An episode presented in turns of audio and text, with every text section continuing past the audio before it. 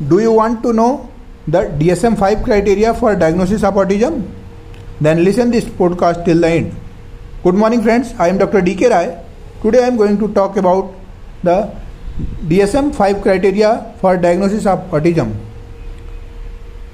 The American Psychiatric Association has made the Diagnostic and Statistical Manual 5th edition to standardize the criteria to help in diagnosis of autism spectrum disorder.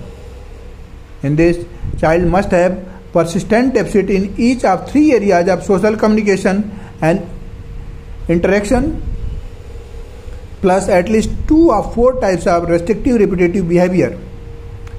First is social communication impairment. In its three criteria are there.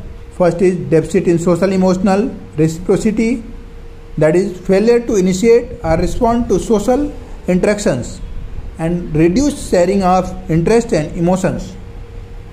Second is deficit in non-verbal communicative behavior used for social interaction like eye contact, body language, and use of gestures and facial expression. Third is deficit in developing understanding and maintaining relationships such as in making friends and imaginative play. Second criteria is restrictive repetitive behavior. It has four sub criteria. First is repetitive motor movement and use of objects or speech and echolalia.